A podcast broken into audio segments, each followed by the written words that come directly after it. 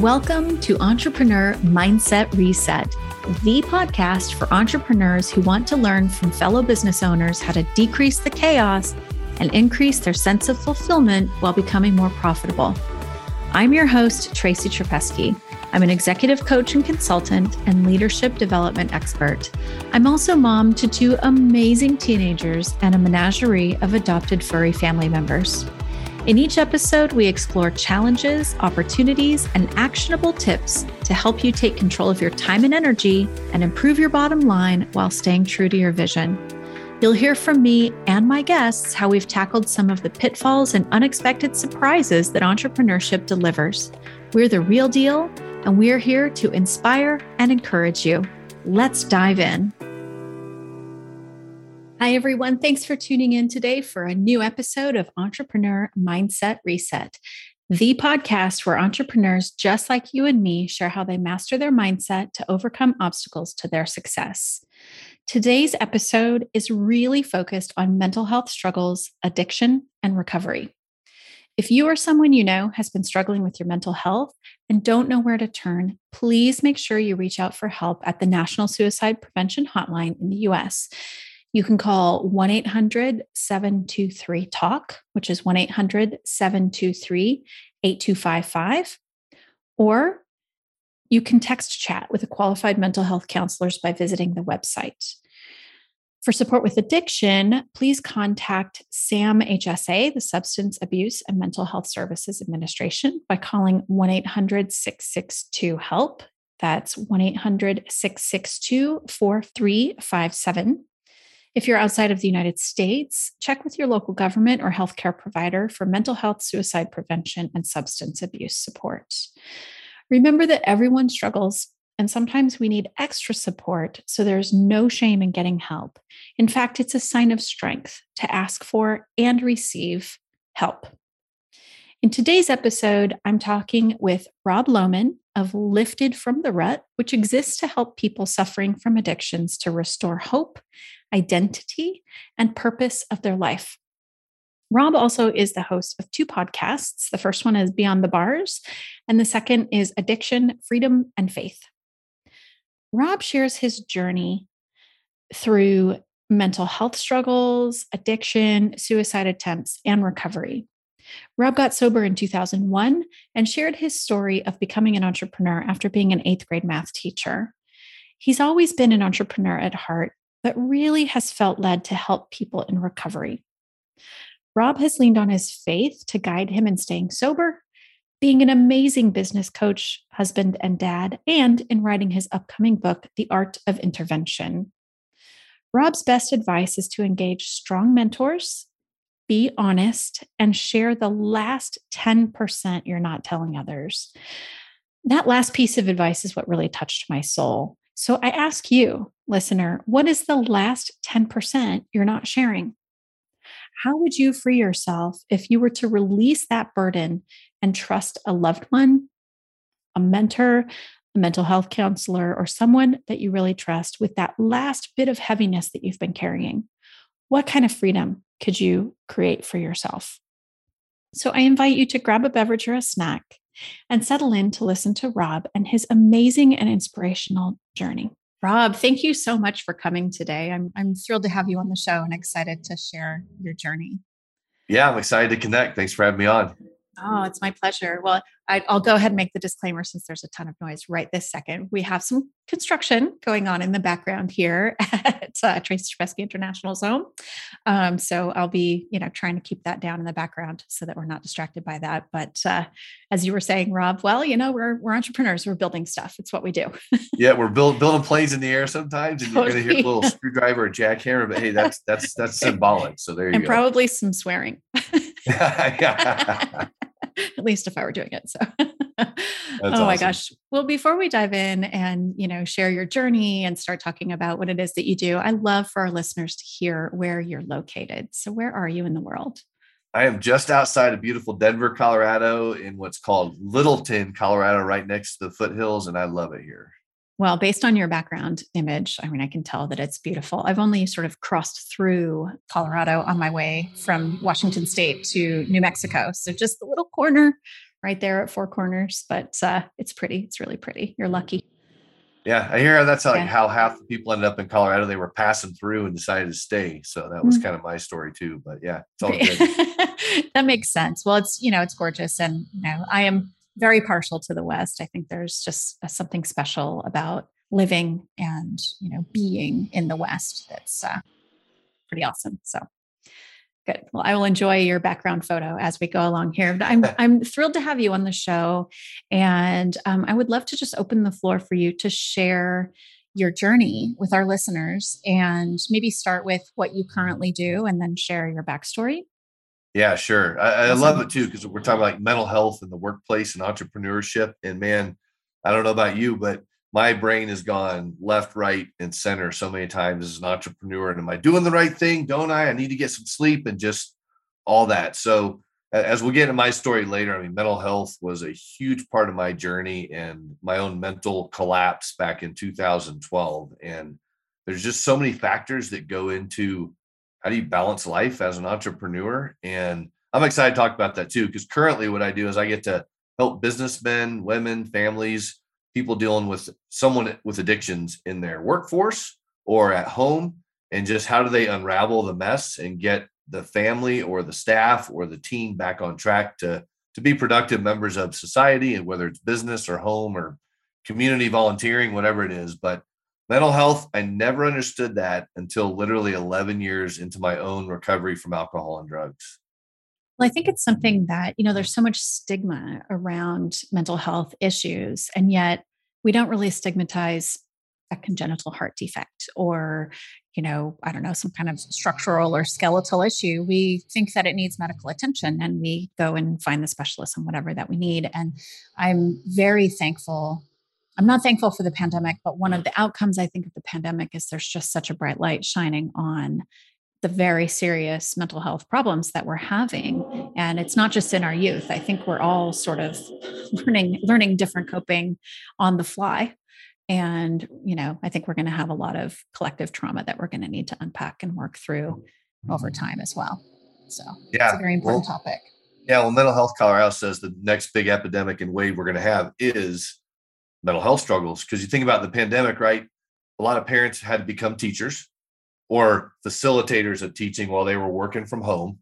And spouses came home and they were working at home. And it's like they look back and say, wow, you're drinking a lot more than I thought you were. Or you're looking a lot more porn than I thought you were. Or, you know, you're gambling so much. So all these things started coming out for people, right? And now you can't hide it because you're at home in the office or like many people their offices are in their living rooms. And so i think a lot of skeletons came out of the closet and once they're out it's kind of hard to put them back in. And then now you're dealing with people going back to the workplace right? And it's kind of i don't really want to be i kind of like you know not wearing pants ever just you know boxers and just had a, a slew of shirts in their business closet. So yeah definitely a lot there but I, I feel like you know so many people were struggling so much before the pandemic. It's just like you said, it kind of shed a different light on things. Yeah for sure and i think you know it's always a good thing when these things come to the surface even if it doesn't feel good and i'm sure that you know given the work that you do and supporting people through addiction and recovery there's a lot of discomfort i would imagine Yes. And Yeah. even the thing when people ask me, what do you do? Like I was at a Zach Williams concert over the weekend. I love Zach Williams. He's one of the three people I wanted to meet in my life. And I got to meet him in Pueblo over the weekend. And I got there early because one of my mentors said, if you want to meet somebody, be the first one through the door. Right. So I got there ultra early and and one of the after we started doing the eat and greet, we were standing in line getting the food. And this one guy said, So what do you do, Rob? And I never say what I do really. It's just I'll ask the question in, in some some shape, form, or fashion. I'll say, Well, let me ask this first, and I'll tell you what I do. Have you ever had a loved one or a business colleague that struggled with addiction? And he goes, Oh, yeah. He goes, I'm on the board of addiction thing in Colorado. He went down this whole liturgy. My aunt and uncle, and just because addiction touches so many people. And when people try to separate addiction and mental health, I chuckle a little bit because I'm like, man, if I don't have mental health health issues, pretty sure I'm not going to have many addiction issues. And so I, they just go so hand in hand with each other. Yeah, for sure. I mean, we're when we we need to have these conversations. We need to we need to recognize that struggle is real and that it's not like built into our education system or even well it's start, i'm starting to see it like when i take my kids to the pediatrician the questions that the pediatricians asked and you can tell that at least at this practice that we go to that they are very well versed in motivational interviewing techniques which is fantastic yes they are. Yeah. Um, and you know there's a lot of good screening for that and then referring for you know whatever might be coming up. But i think you know so i'm gen x and i think that there's still a bit of shame around uh, mental health stuff right? But you know again like we were saying like you just i don't know i don't i wouldn't feel shame if i had a heart defect that i came into this world with right? I mean i think we come into the world with some shame and with some you know predispositions and then we have our experience. So having these conversations and normalizing struggle to discuss it and to learn how to to to cope i think is really important. Yeah and the I, again with addiction and mental health i mean when i i found sobriety 21 years ago and i was dealing a lot with suicide ideation but i didn't know what it was at the time so i never talked about it and because i thought they'd lock me up and put me in a crazy farm right? And then when i had my mental breakdown in 2012 i was dealing with suicide ideation again but i wasn't telling anyone because now i'm married got a husband i mean i don't have a husband i have a wife you know married with my wife two kids business and then people think well i'm not going to do business with you because you're crazy and i'm not crazy right? It's just we deal with it's learning how to deal with life, but not having the right tools to manage it. And so therefore we hide, we isolate. I don't want you to see the real me because you got to do business with me. But what I found out, what I do with intervention work, it, it's kind of in a, in a weird way, it's kind of more quote unquote messed up I am or vulnerable about my life. People are more drawn to that because they go, man, you're real. You've been through some stuff. And you know, God's just using you in such a mighty cool way so now I'm, I'm really an open book. And sometimes I had a friend of mine once said, okay, maybe, maybe don't lead with that. Maybe back, maybe back in a little bit. And then maybe if it, if it feels appropriate, but because some, some people just say, man, you just share so openly.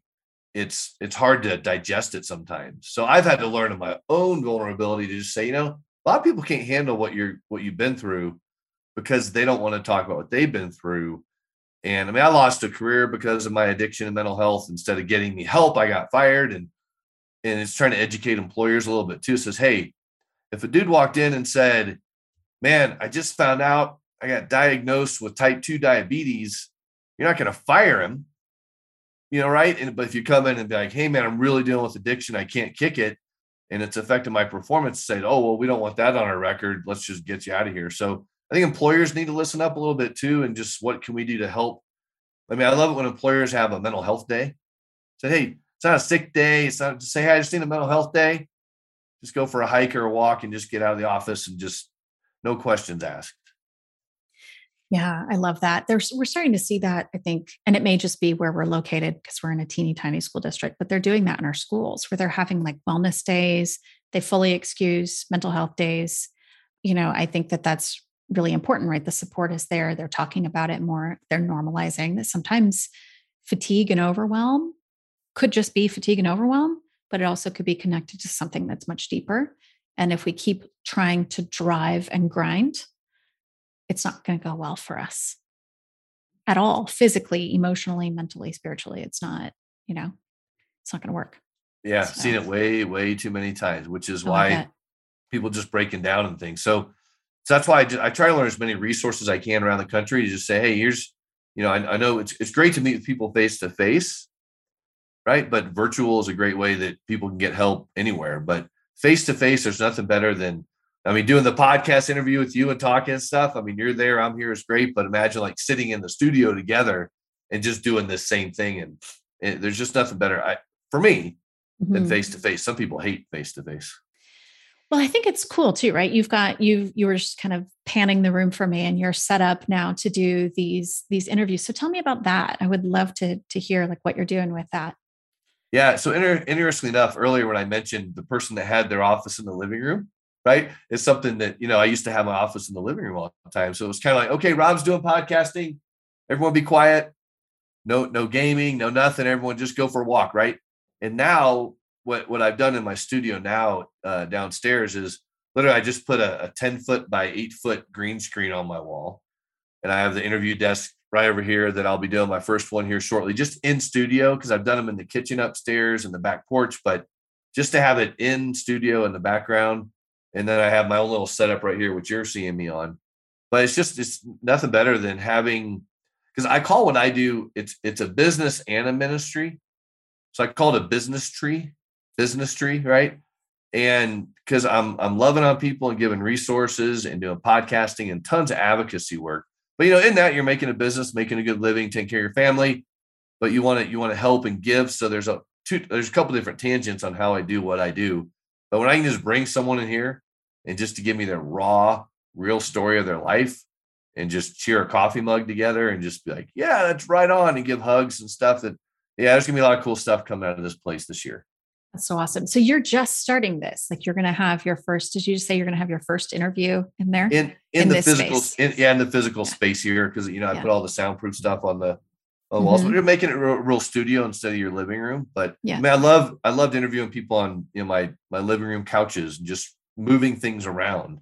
Yeah. You know, but now we can just have a table and have four guys or four gals or mix it up, just sitting around, just having a conversation with different camera angles and a bunch of mics and cool stuff. Oh, that's so cool. So this is like a whole, like a whole new level for. Well, I'm jazzed. This is a whole, whole new level coming. I mean, we're- like, like totally geeking out over this. It's oh yeah, it is. And people that don't do this, you're kind of like whatever. But okay. I'm getting ready to start, you know, this Get Lifted TV program I'm gonna do Mm. virtually and just just ways to bring people on because everyone has a story to tell. Everyone has some experience, and someone might be listening right now and is like, I don't resonate with Rob at all. All right. There's people that are going, I love this guy, and in between. And Yep. and that's the thing about stories and what you do and what I get to do is just and, and it took a while to evolve. I mean, I always wanted to have a podcast show, but Mhm. it wasn't part of my original business plan. It was just you know, get in to do what I'm doing, and it's evolved and changed. And I've, I've listened to smarter people than myself. Said, oh, that's a good idea. Let's incorporate that, and just kind of taking bits and pieces here and there. And finally, though, Tracy, I had to learn that like I don't know everything, and I might need to listen to some advice from other people. That's so strange that that would be part of the entrepreneurial journey. I know, I got it. I if I show you this, you won't understand. But I'm realizing that people that don't understand have sometimes give me the best advice. Yeah. Well, I think it's cool too. Like it to me, it's part of the journey, right? Like we get to a place, one, kind of backtrack, we usually start our businesses because we have some kind of a knowledge or we see a gap in the market and we know how to fill it and we know we can do it really well. Right. So we have some kind of otherness knowledge going on and we bring that to the table. And then we get smacked with the first, oh, I really don't know how to do that. and it's i'll go ahead and put i'll put both hands in the air hard to ask for help but it's so rewarding to do that and to like you're saying listen to people who are smarter than your own self i mean you know what's the old saying like if you're the smartest person in the room you're in the wrong room Yeah. Um. Yeah so yeah it is it's a challenge though and i just i laugh at myself very hard i feel like i can laugh with you on this one it's like oh yeah i don't know everything and we're not supposed to right it's i don't think we have to be singularly focused all the time but in business it's really wise to stay on a track and then you know outsource or collaborate or whatever to get the rest done collaboration. I love, I love that. I want to share a quick story that popped in my head about not knowing everything and why it's important. so after I got found, you know, I, I, we can get into my sobriety story if you want, but after I, you know, got sober in 2001, I kind of left the industry I was in and started doing some other stuff. And I became an eighth grade algebra teacher. Now I love math. So algebra was my jam. And so I, I never really prepared for any lessons. I just took the lesson plan and taught it. Right. And it all just came back to me so quickly. And I remember sitting in front one day and, and the student was, she raised her hand because I was like your fun teacher. You know, I had 40 something kids in my pre, like before school uh, t- tutoring program because a lot of them came from rough neighborhoods and they just wanted to get out. But one of the students one day raised her hand. She goes, Mr. Lohman, I don't agree with that answer. And I thought, okay, instead of getting defensive, I said, okay, well, let's take a look at it. And, and I was wrong. And I admittedly said I was wrong. I said, you know what? You are 100% right. And I was wrong. I apologize for that. And I said, and it's great that you raised your hand because no one, like, how many other people here want to raise your hand? And almost everyone put their hand up. And I said, yeah. So I want to encourage you if you don't agree with your teachers or people, question them, ask questions. And the rest of the teachers that day were like, I don't know what you did to the students, but everyone was asking questions all day in all these other classes. And I just said, hey, it's it's it. You got to humble yourself when you're wrong, you know, and ask for help and advice. And after that, I literally prepared for like every lesson after that because I didn't want to, you know, I'm their teacher. I'm supposed to be teaching them, but obviously I made a mistake and I, I, don't think I made other ones, but it's possible. well, those were mathematical mistakes anyway. Yes. Well, what I, I mean, talk about an impression. I mean, whether these kids remember that exact moment or not, you know, who knows? But what an impression you made in that moment. Like you gave them permission to question and to be curious and to take a stand. And you know and to and to verify right? We trust but verify. And we we say this i say it as a, especially in a parent of teens trust but verify. And then we don't allow our kids to to verify right? A lot of times like we just yeah. lower the boom that happens in school it happens at home especially when we're tired and stretched you know and all of that stuff. So what a gift you gave these kids in that moment. And hopefully the other teachers appreciated it and found that their classroom environment became richer. yeah. Well, I know I definitely appreciated the, the challenge because, you know, if, if we would, she would have just bypassed that. Like I said, we both would have missed an opportunity to prepare better for the day. Mm-hmm. Right. And then also yeah. just like, yeah, you know, I'm going to, I'm going to make mistakes and that's all right. So we, we move on and we go forward. And yeah, that I've had to learn that enough, you know, in my own businesses, um, but especially in early recovery. I, mean, I had to learn how to listen to people because I, was not I, I, didn't know how to do recovery because I didn't I, I, was an alcoholic and an addict and a cheater and a liar and a gambler and all mm. those things before I got sober and I had to learn how to do life a different way. Mm. Well, what a journey. Did so had you become an entrepreneur before sobriety or after? I was an entrepreneur when I was born. I was okay. the I was the kid that knocked on you came door. that way. Yeah. I was like I was the kid that knocked on the door because my dad and my parents weren't. It was funny. So I knocked on the door and they just say, okay, get the checkbook, honey. Robbie's here. And they would just write me a check for whatever I was selling. And so I was always starting like little businesses, but I didn't have a mentor to teach me how to grow those businesses. I just like, oh, I just did it. And then I always moved on to the next thing. And, and I remember in high school, I was mowing yards by myself. And my buddy Mike Witherite was mowing yards by himself. And then one day we said, why don't we just do it together? So we ended up having like 44 yards together and we'd mow them. But the problem was we were both alcoholics. And um, so we just went and drank our money away. We didn't invest it in better equipment and all that stuff. And then we went to college and it was just like the business never existed. We just walked away from it. And now when I look back on it, when I tell my kid who's 14, my son who's 14 now, I say, I want to teach you these things because what would have been great is if I could have sold my business or grown it with some younger kids and said, Hey, I'll give you, you do this, I'll take this much, you get that much, we'll bleed you into this and then, you know, buy out or grow it or whatever. I didn't have that knowledge back then, but now I feel like I have it where I can impart that to other younger kids and say, man, don't just let it go. You work too hard. I think that's something that our listeners need to hear, right? So I think there's a lot of people like in the service industries, right? So the world of coaching, it's very easy to just be like, okay, I'm, you know, I'm done and I'm retiring or whatever. But, you know, one of my goals is to actually have something that I can sell when it's time to retire or a little bit before that, right? And I think that when we think about what kind of legacy we want to lead, we need to look at that through the lens of, you know, many different facets. There's you know, when I think of legacy, I think first immediately family, my children, how to send them out into the world. But then, you know, what about my business and the difference that I've made and that my team makes? And, you know, how do we build on that? And I don't, I don't know that a young teenager has that in them or a young adult necessarily has that in them without having a mentor, unless unless they just came into the world wired up that way or had an example of some kind, right? So you had something to learn from. yeah, yeah. Or yeah, they're watching like smarter people than them on TV. Like one of my mentors now is a guy named James Malinchak, and he was on the Secret Millionaire years and years and years ago. Just a just a great, awesome, awesome guy. But now to be able to tap into his knowledge and wisdom and other people and just say, man, what a brilliant way to think about something. You know, I have, an, I have mm-hmm. another book coming out, which I, I'm not going to share much about today, but cool stuff coming down the pipeline about interventions and just some some avenues I'm working with that. And I say not today because I want I don't want your listeners to go try to find it and they can't find it yet. So maybe I can circle back with you later on. But it's a really great way to take expertise of others and assimilate it together in a cohesive way to just say, hey, here's how you do this kind of stuff. And we want to bless you with the knowledge and then let people kind of take it from there. That's very cool. Yes, we'll definitely we'll definitely come back when you're ready to launch and and uh, and share that because I think our listeners will be interested in knowing, you know, what else you're up to. So so tell me about you said businesses plural. So tell us about your businesses and what you do.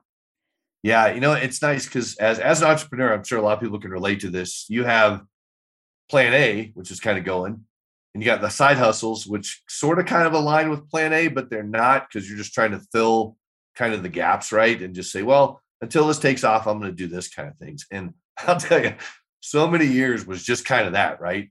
It's I've got my passion, but I got this thing that needs to pay the bills, and then I'm going to do this over here and this, but they're not all connected to the same thing, right? Unfortunately, now everything I do is connected to the same thing, which is really helping people really restore hope, identity, and purpose to insert whatever it is, right? To to their school, to their Rotary Club, to their businesses, to their home. And especially after the last couple of years, because so many people have gotten off track, but a lot got on track, right? It pushed people into, well, now you got to do this virtual stuff because no one's meeting in person. So I started doing online challenges and online summits, which were great. And just branching out in that regards to really say, okay, we're going to do, we're going to have podcasts going. So I put out about eight episodes a month on podcasting, you know, which is great. And I love doing it. And then we have the intervention world where I'm literally working with businessmen to help save their businesses and business women, or just families that are really struggling, their loved ones dying in the basement. So we adjust. So my weeks are never the same, which is the great world for an entrepreneur.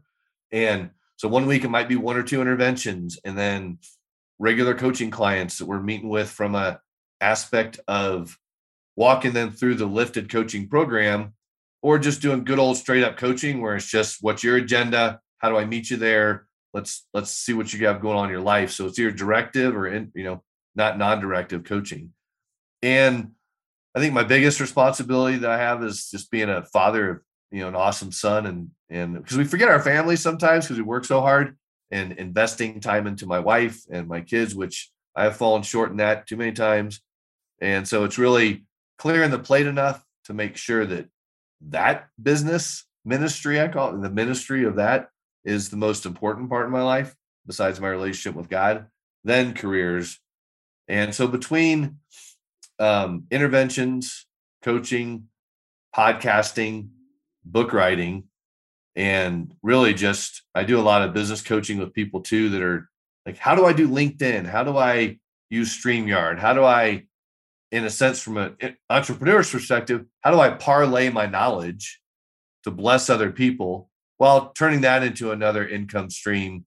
Because people are willing to pay for people that have been further down the pipeline. Totally.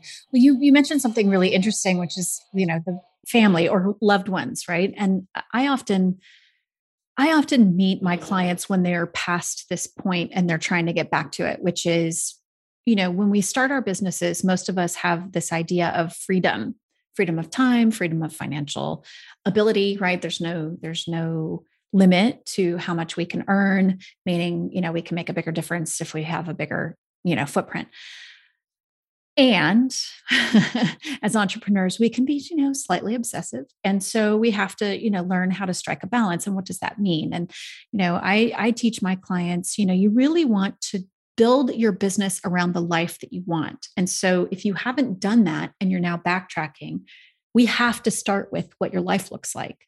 And I, I, want you to come out of reality for the next 40 minutes or whatever and talk to me about your magic wand scenario. And, you know, realistic, but a stretch. Like if you don't have the means to buy a private island, let's not go there yet, right? Put that somewhere further out. But like, you know, quality time with my family, be there to raise my kids, you know, clear the plate so that I'm present not just physically there but actually present and in the moment and i'm curious if you run into this in, you know in your own life but also like with your clients and how you handle that yes uh, in both in both scenarios right and and I, I i'll go back to i want to go back to 2012 kind of my own journey and story, which is similar to a lot of I think entrepreneur stories. Maybe not the end result, but but just the aspect of having too much on your plate. You know, and especially people maybe that struggle with addictions or are newly sober and they want to take on the world, right? I'm sober, I want to do all these amazing things, but little baby steps, right? So like back in 2001 after a, a, horrible attempted suicide in my world, I found the rooms of recovery. Like God radically saved my life, and it's you know it's it's, it's a wonderful story. It's out there if people want to go listen to the whole story. But along the way, I was single at the time, so a lot of entrepreneurs you're single. You get married, and then it's there's just uh, the quote unquote mental distraction of family, which I've heard so many clients and people say, "Well, I just get so distracted by family." And I paused, and I'm thinking, okay, that should be the most important thing in our life.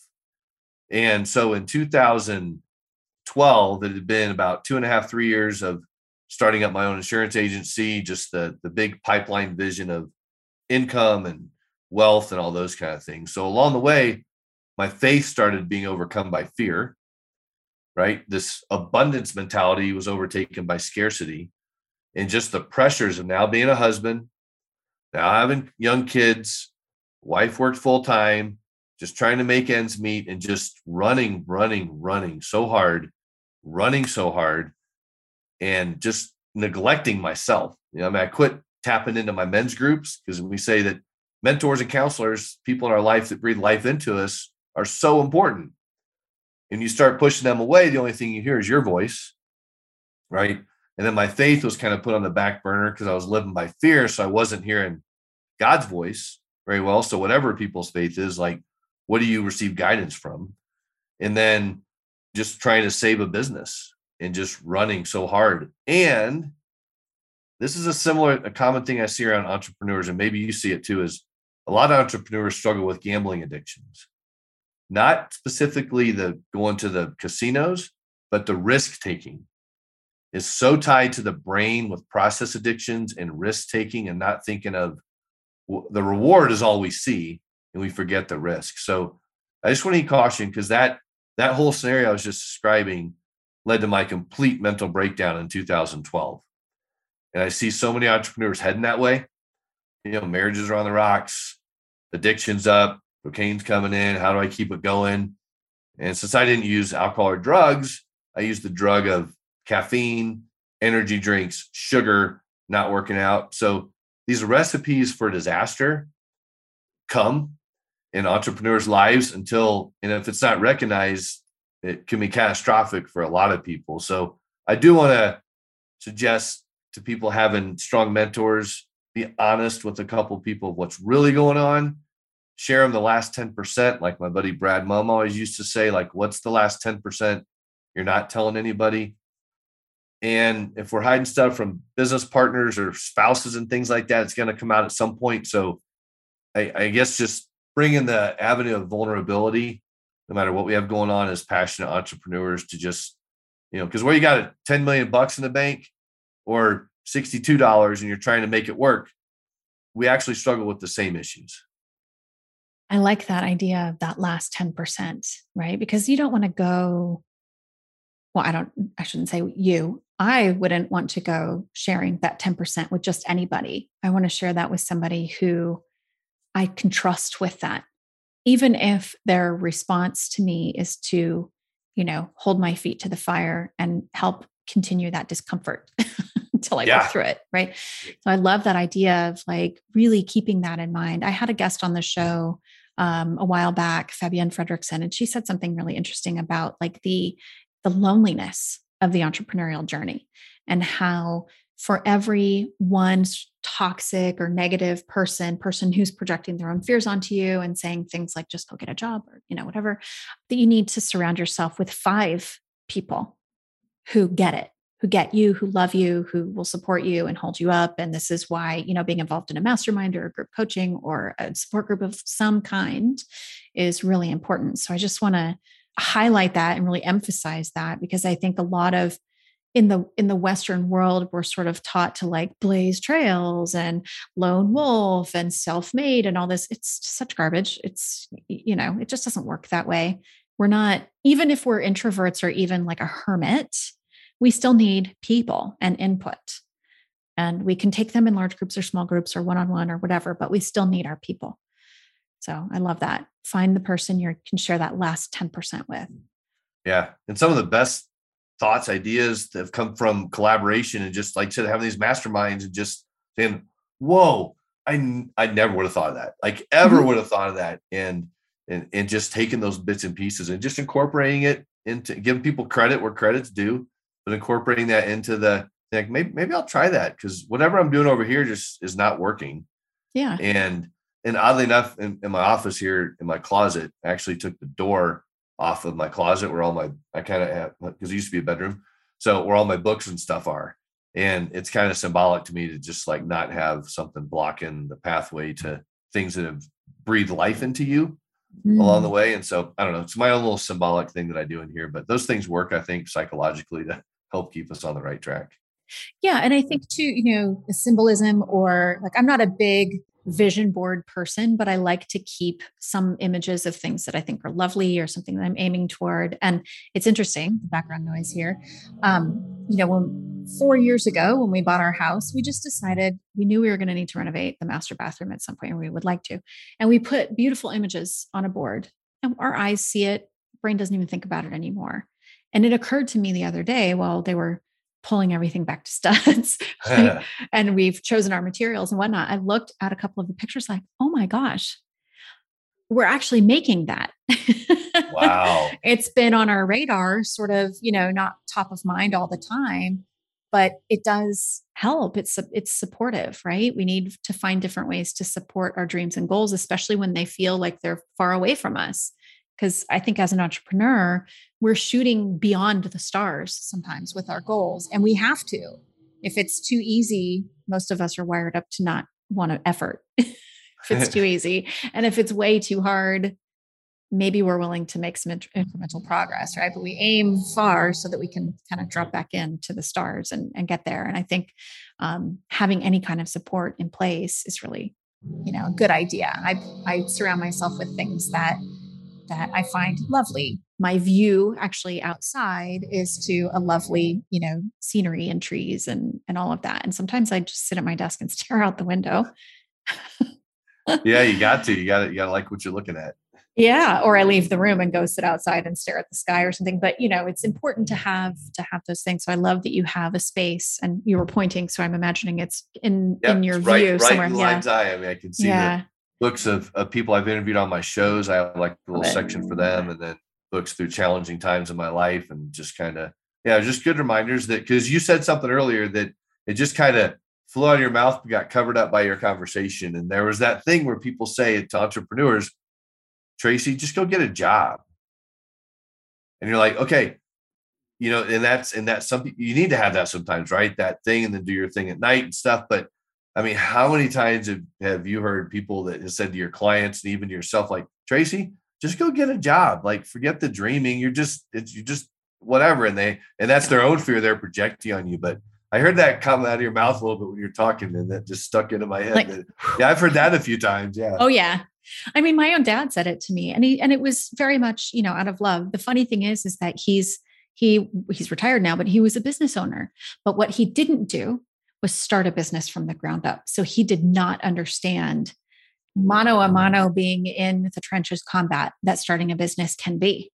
And, you know, in all fairness, I did call him at like three o'clock in the morning.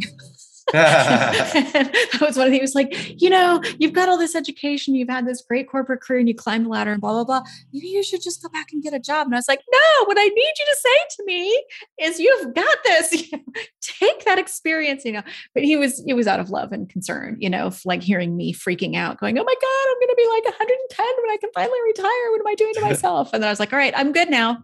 I'm yeah. good. And he's good. like, I'm not, I'm not okay. Are you okay? but it oh, is, you know, it's true though, right? I mean, some of that is people's fears. I think we, we've also been taught, and this is maybe outside of the scope of what we really are coming here to talk about, but I think we've also been taught that there's safety in employment. But that's not necessarily true. I mean, look what's happened under the pandemic. You know, it's not just the great resignation, but a lot of businesses, some of them out of fear preemptively, you know, restructuring or or um, you know, constricting and pushing people out of jobs that we're seemingly secure. So, you know, why not make our own security? Yeah. And, and, and people, with and again, people going home and moving. I mean, there were probably three of my last, I don't know, six interventions were family members that moved home and worked from home. They were used to being out in the field, traveling, doing all this stuff, and now they're caged in their little living room office that they never had, right? And just freaking out.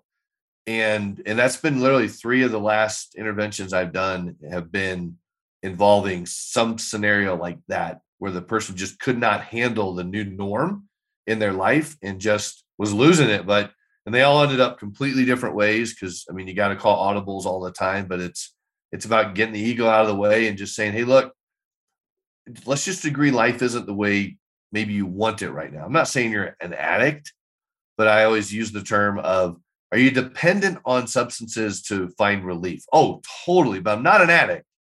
I'm dependent. Yeah, I'm totally dependent on it. But have it helping them kind of, you know, and, and again, not all entrepreneurs, right? But it was just the job thing.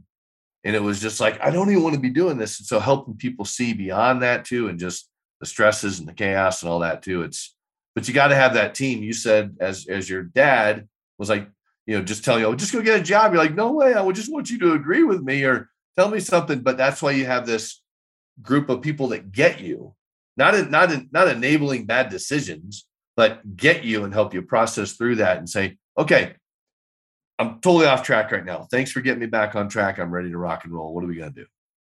Totally. And I think that's really key. And, you know, for people listening who are thinking like, oh, I, you know, right now I don't have the cash flow to join something that's paid, there are lots of free ways. There's bartering services, there's joining, you know, a free meetup or a very low cost kind of meetup. I think, you know, even like a the entrepreneur group through the chamber usually is relatively inexpensive if you're close to a chamber of commerce like there's a lot of different ways to get involved and to connect with people your people. Yes, and entrepreneurs, yes. we're just we're just wired up differently, right? Like, and I, I thought it was really interesting what you were saying about like the addiction to the risk. And um, I just read, I wish I could remember where I saw it. It just kind of like flashed across my screen when I was doing stuff earlier this morning. But somebody posted something about being addicted to like the cycle the entrepreneurial cycle of excitement and and achievement and ah you know and all those great things and not being able to accept the lulls and actually embrace them. And that's that's something that became really clear to me at the onset of the first round of lockdowns in early 2020 was all the things that i had planned and i was so excited for paused and actually ended up you know full stop. And and looking back now, I'm like, whoa, okay, that that was a near miss. Like I could have been so busy and not had the opportunity to really tap into what I really want to be doing. Um, but it's that forced me to slow down and appreciate the lull. And I think, you know, it's this is not I borrowed this from somebody brilliant. This this idea of like we're not meant to hustle all the time. It's really about hustle and glide.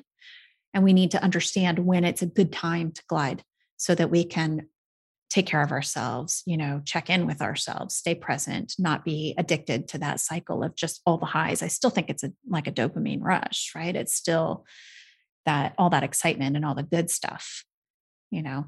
So yeah, life yeah. isn't like that. Yeah, dopamine was the word that was going to come out of my mouth. It, and people hmm. that don't understand that, it's literally I'm a huge fan of like coaching, counseling, and community.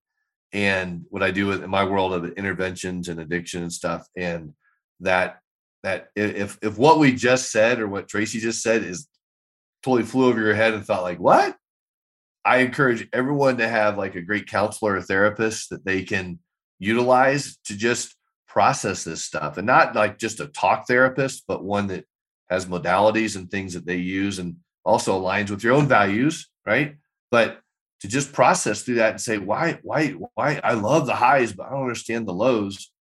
And then people think they need to medicate it with something and then we got a bunch of over medicated people. And but i just want to encourage people to check out like counselors therapists people that you can process stuff through and find someone that's an entrepreneur that that knows it you know? I mean a lot of therapists are horrible business people you know? But when you find one that's a good one they can connect with the challenges you're dealing with. And so finding like-minded people and stuff i think is so is so huge and awesome. And uh know, later, I'll, depending on how much time we have, I'll tell you a story about a, a, a therapist and my mental breakdown situation. But, but there's just an important piece to have in people's lives for sure.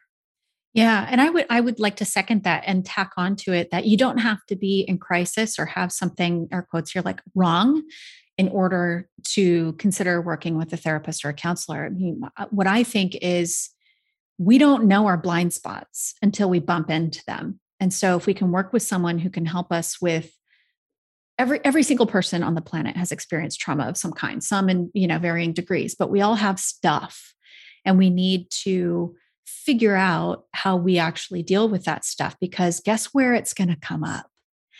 As an entrepreneur, all that stuff, all that baggage you've been carrying around will come up and it's going to catch you by surprise at the most random times and test you and test and test and test. And really, it's just pushing up against our limits, right? What we've experienced this far. So, yeah, I'm a huge fan of therapy, coaching, counseling, group programs, mentoring, all of it. We're just not meant to, going back to what I said earlier, we're not meant to go out and do all of this on our own. We really do need that support system. And so, yeah, get yourself a therapist, go do it. there you go. Go to psychology today and look them up. You can do all these oh, parameters. Yeah. oh my right gosh. People, but, there's so many, there's so many ways to find. Yeah. Psychology today actually is great. I, I found it that it's easier to find a therapist through that than it is through our insurance portal. yeah. Or just call someone that knows a bunch of people around the country. I, mean, I know tons of therapists right. all over. And it's like, hey, yeah.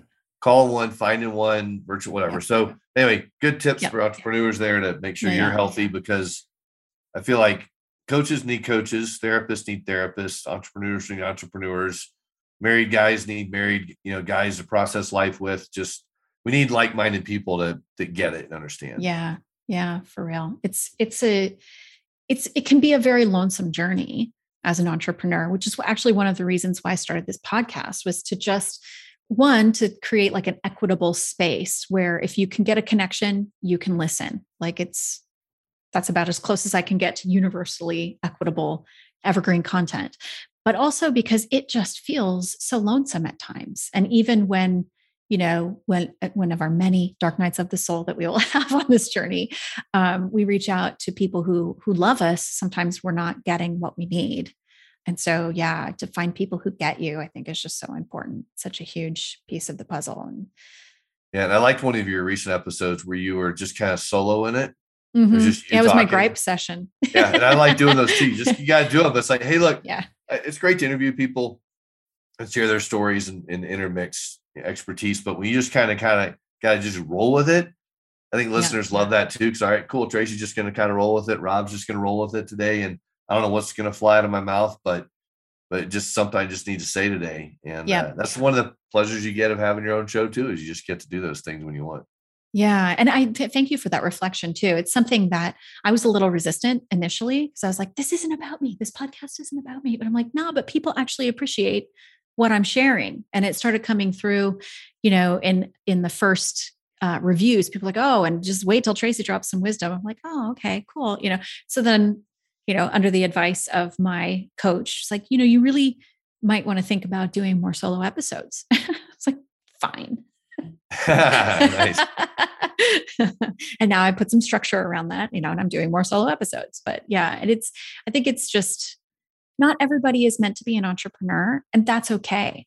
Right. Like I, I love working, like my people who work with me, either as contractors or I have I have one employee, um, but the contractors and everybody else I work with, they're kind of freelancing. Some of them are employed full time and have side gigs, and and you know they have different perspectives.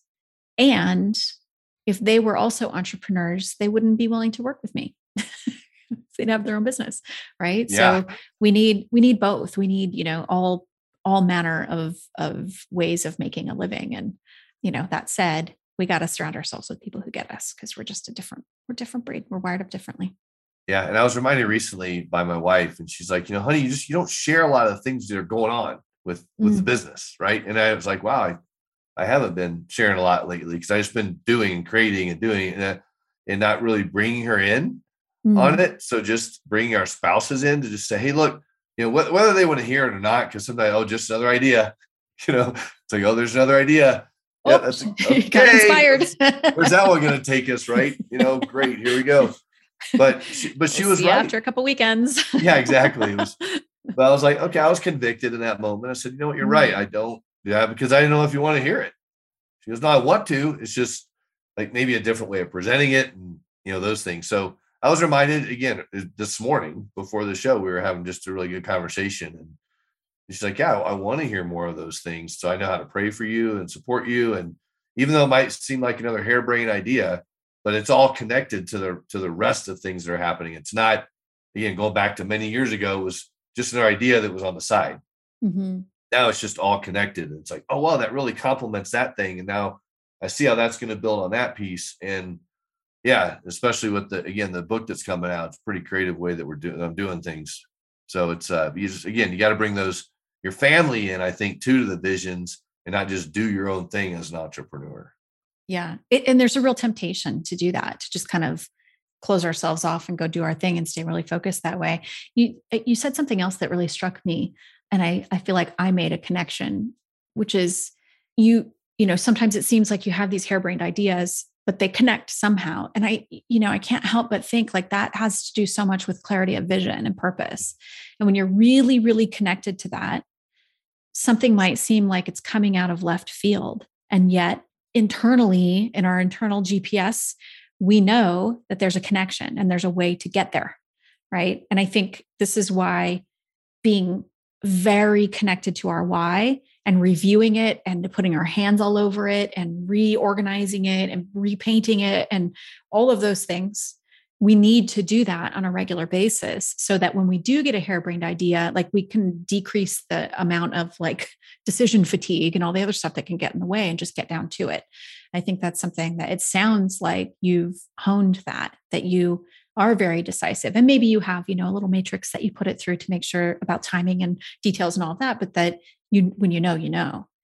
Is that yeah and it, that it is that fo- yeah is that focusing on the uh like the idea at hand if you will or the the project or a new coaching program at hand or something like that. And and sometimes doing them all together makes sense because there's there's there's con- continuity between between all of them as well. Because i remember when i first started doing intervention it was just kind of something that came and i just jumped in and i literally was building the plane in the air with no plan i remember one year a guy said okay so what's the vision statement of lifted from the rut and i go well i don't know what do you mean it's like entrepreneur, MBA, business plans.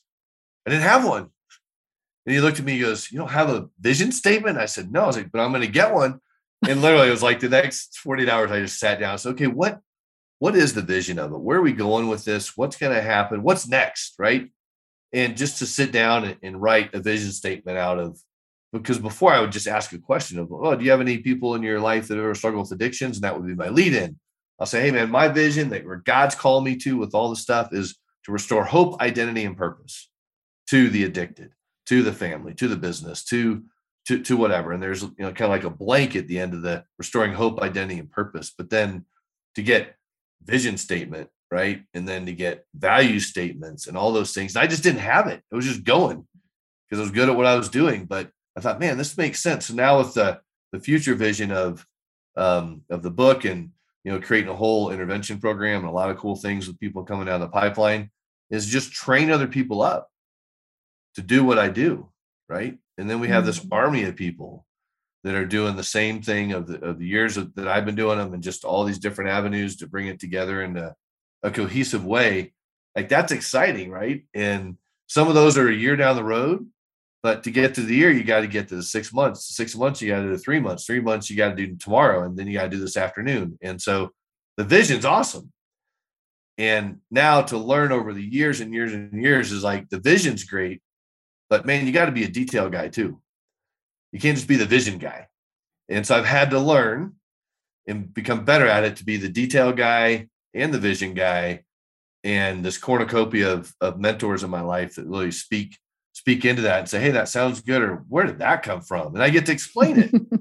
yeah. And Cast the Vision said, man, that that just doesn't sound like anything else you're doing. Like, oh wow, you're right. Okay. Put it in the pile over hmm. here and just keep going this way. But without that, and that again, I think that's why I'm just excited where it lifted from the rut's going. And as I was thinking about the book, I was like, you know, because it it might be finished, it may not be finished, but if someone's listening to this five years down the road and they're like, oh, what was that guy talking about the book thing? Did he ever do that thing? So I'll tell you, you want to know what you want to you want to know what's coming out? I'm just gonna yes, tell please. you. So so as a, as as a podcaster, we get to interview lots and lots of people, right?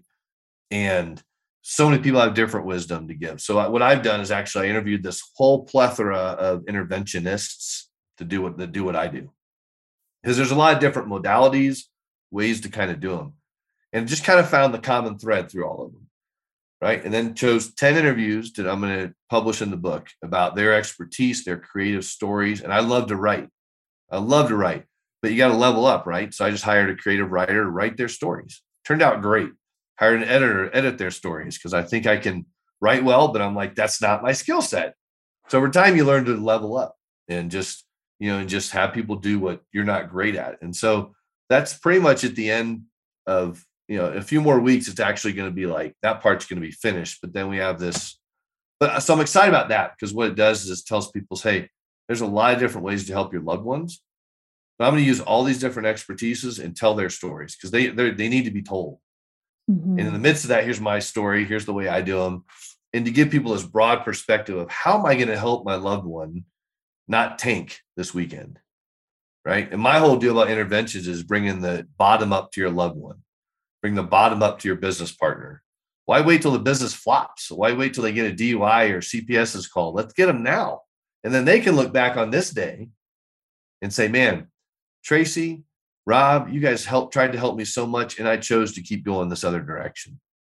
But at least they get to see how much you loved them. And so it's really this culmination of all these people's loves love and way they help people and how they how they go about helping people and how I help people and bring it all together. And so it's going to be called the Art of Intervention book.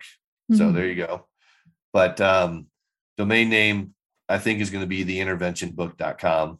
But it's coming down the pipeline. And so whether you're listening to this now and you go there and it's not there, but it'll be there later. But you know, that's the excitement. But that came from sharing this idea with so many like-minded people and said, man, you got to do that. Mm-hmm. And there's a lot of co- cool stuff that'll be a part of this book with video interviews and interactive and all that great stuff that people get to tap into. But it's gonna, I think, change the industry a lot too and how people do them. I think it's really powerful work that you're doing, right? Because we have we have this mental health crisis, and it's definitely been declared for youth. But what about these youth's parents? Mm. you know, we're all, I think, hanging on by a thread, even if we're doing all right, right? Just things have been really chaotic over the last couple of years and even before that. But the, you know, the spotlight's on now. And I I think that it's just so powerful because it's not it's so much more about love than it is about a process or a tactic or a strategy yes. or whatever right? And and even building a business if we tap in this is going to sound so woo woo but it's true. If we tap into love and we come you know heart first always bring our brains but heart first we can't help but be successful and make a change and make a difference in people's lives. And i think that this it seems to me this is very much what you're doing which is why sometimes you have ideas that probably seem to fly out of the sky but they're like divinely dropped on your head like here here you go here's a way yeah. to do that It was, and that's how like mm-hmm. lifted, like really the dynamics of lifted interventions came about. Like how do we define what they are? Mm. It was that it was that moment of just I, I got to start writing and grabbed a piece of pen and paper. I said, okay, God, like how do you want these to be done? Like what's and and the first the L and lifted is literally listen with love. Mm. That's the start of this whole process. No matter what the crisis is, what the chaos is, there's pain behind the words, and there's pain behind the anxiety and the fear but we can when we can slow it down just a little bit then we can start thinking more kind of logically and talk through what's going on and say okay this is why we need a plan we can't just run in and be like you need to go get help and freak out we got to have a plan that makes sense and it's it's executable in a sense but we got to call audibles the whole way through because it's addiction mental health and chaos but but first we got to listen like with the word you said love and just listen. No mm-hmm. solutions. No, here's what we need to do. Let's just hear it and then sit back for a minute and pray about it and just think of what do we need to do next. And then we can jump into kind of action. But you know, people are freaking out these days and it's rightly so. I mean, people are dying left and right from overdoses, DUIs, just a broken heart. And uh, but if we can come in and listen with love first, even as a, a whether you do what I do with interventions or just business in general, like what is what does our client need? What are they saying? Mm-hmm. I, don't, I don't have an agenda for you. Like, what are you saying? What do you want? What do you want your life to look like? Okay, well then let's put a plan around that. Like, mm-hmm. what do you want your life to look like? and Talk through it. So that's the part I really love. I love the coaching through the intervention process with the family, the mom, the dad, the sister, the brother, not even the loved ones addiction yet, because I haven't talked to them. It's getting to know the whole family through the process mm-hmm. or the business partners. And business interventions are a lot of fun because sometimes they're a little more cut and dry. It's like black mm-hmm. and white, talking about, you know, bottom line and how this is affecting it. And like, man, sometimes they're a little easier in a sense than doing mm-hmm. like a full on family intervention. A little bit less emotional, I would imagine. Yeah, yeah, more more factual and number oriented mm-hmm. and those kind of things too. That's interesting. Well, you know, and I was thinking about how like you were talking about listening and that's what I do for a living, right? I basically listen for a living. I give lots of advice, um, solicited, but you know, when people first come to me, when my clients first come to me, I'm kind of giving like the, the tip of the iceberg. This is kind of where we hit like the pain points and the frustrations and sort of the common things that people deal with. But what what we deliver is so much more than that because we spend that first part of our work together listening so deeply and getting so curious and yes, you know, there's a system and there's a methodology, and I have a framework for how I work with clients. Otherwise, we'll be all over the map all over the time, all the time. That's not good. But we deviate sometimes because there's a need. And when there's a need, then we can fulfill that. And if it's something that that you know that I cannot do through my company, then we find outsourcing, whether that be mental health services or marketing, you yeah. know, or financial planning, you know, strategy, whatever it is, you know. So I don't do all the things. I'm I stay in my lane very much, but it is that like you know when we first meet people you know thinking about your families or the businesses that you work with they come to you and they're like we have a problem right here's the tip of the iceberg this is our problem but what you're really listening for is what's underneath all of that and that's where the change gets made. That's where the real change happens. And, you know, the coach who trained me, who I still stay in touch with, and she mentors me, and we, you know, off and on connect with each other. She asked me one day, So, um, how many appointments before your clients are journaling, meditating, praying, you know, practicing some kind of self care and meditative practice? And I was like, two, three. Yeah. She's like, wow, you move fast. And I was like, well, we're not going to go deep. I don't see why we should work together. yeah, right. It's kind of like an intensive, right? Like, let's get to the bottom of the iceberg. Have you thought about journaling? Right. I hate it. Why? Considered. Yeah, right. Yeah brain dump every morning for a week and come back to me tell me how much you hate that. Wow. that's great. so it's yeah it's cool. And it's you know it's it's very gratifying work i would imagine to be able to work with these families and businesses these humans who are experiencing tremendous pain for something that in many ways is out of their control. But they're they just love their people so much that they're willing to do whatever it takes. And i think that that's you know really beautiful and powerful work yeah, yeah, thank you. There's there's nothing better than when you receive a text message from an aunt or a mother or someone and it just says thank you so much. Like there's this mm-hmm. one aunt whose whose son had no resources, completely dead broke and just needed needed a leg up, right? And remember she just called me and just said I don't know what to do and so I connected her to some alumni of another program and he went down there it was a year long program it was really cool but remember she texted me just pictures of him throughout the year like with his three boys. He was reunited with them, and she would always just send me these life moments with their with her nephew. And I remember one day she sent me a picture, and he was coaching this basketball team. He's he's the coach. He's the Sunday school leader now. He he and his three boys are all getting baptized together as a result of a desperate time with a loving aunt that didn't push him, just gave him the options, and he chose to walk through the door and now he again he's just his whole life is completely turned around back to his faith when he was younger and just a upstanding young guy and but again him himself and his three boys all got baptized together and so when i get those messages from clients i and their loved ones i always send those because I, I, have another avenue to what i do is uh, a lot of kingdom supporters support what i do financially as well from a way that I can help others that can't afford the help in a sense. And so I always send those text messages to the the supporters and my kingdom partners, and they're just like, dude, because you know they they have a heart for people with addiction, but they're not going to go do the work like I am. Right. And I always send those text messages out and they're like, man, thank you so much as a reminder. And it's not to support more. It's just say, hey, thank you. This is the money you're investing into the, the business tree that I'm a part of is helping so many people. And then, you know, they're just compelled to just say, man, what, what can we do? What do you need? And so those are really neat things I love to just share with people that are supporting what I do in a sense. I mean, I have clients and everything, but these are just people that say, hey, we want to give to what you're doing. So how do we do that? And I show them how they can do that and give them a little presentation in the spiel and like, man, I want to be a part of this. And um, so those, those are the cherished moments I get when I get to see a life changed drastically. Mm-hmm. Mm, what, what gratifying work, right? And really to, to have the opportunity and the, the toolkit to be able to support people in truly choosing a different life and stepping into the life that they probably always wanted to have, just didn't know how to go do it.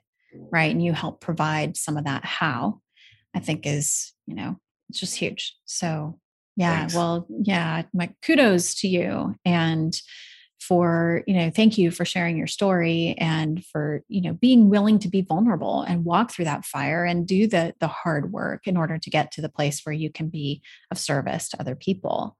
I think it's pretty you know pretty tremendous and speaks a lot to you know your character and who you are as a human and the choice that you made because it comes down to a choice. That's when everything starts to change whether it's you know for addiction or just living a better life or whatever. You know it's not easy but it's simple. It's making a choice and choosing it over and over again.